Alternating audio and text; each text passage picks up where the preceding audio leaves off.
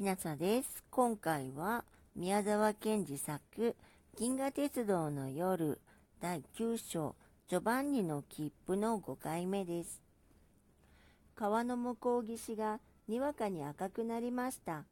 柳の木や何もかも真っ黒に透かし出され、見えない天の川の波も時々ちらちら針のように赤く光りました。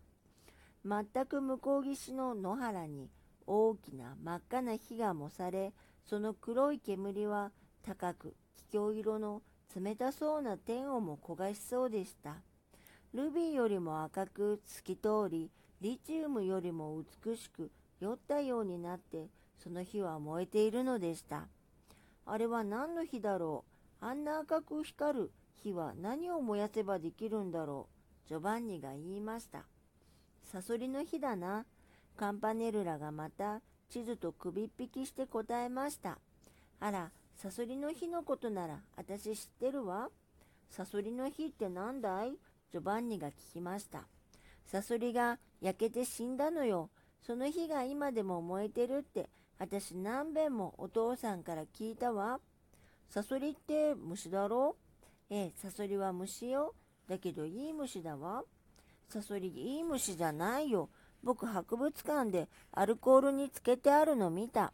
尾にこんな鍵があって、それで刺されると死ぬって先生が言ったよ。そうよ。だけどいい虫だわ。お父さん、こう言ったのよ。昔のパルドラの野原に一匹のサソリがいて、小さな虫やなんか殺して食べていたんですって。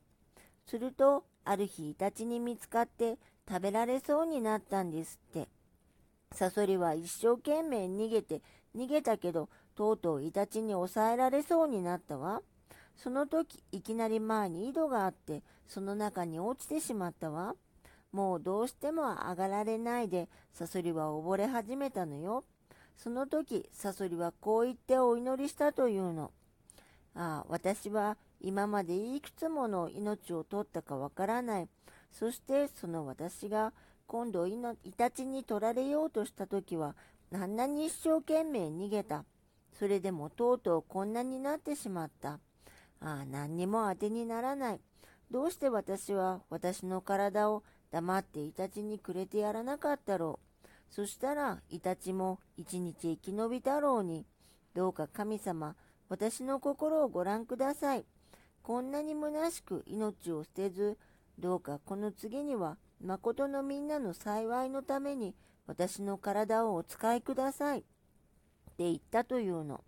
そしたらいつか、サソリは自分の体が真っ赤な美しい火になって燃えて夜の闇を照らしているのを見たって。今でも燃えてるってお父さんおっしゃったわ。本当にあの日、それだわ。そうだ、見たまえ。そこらの三角標はちょうどサソリの形に並んでいるよ。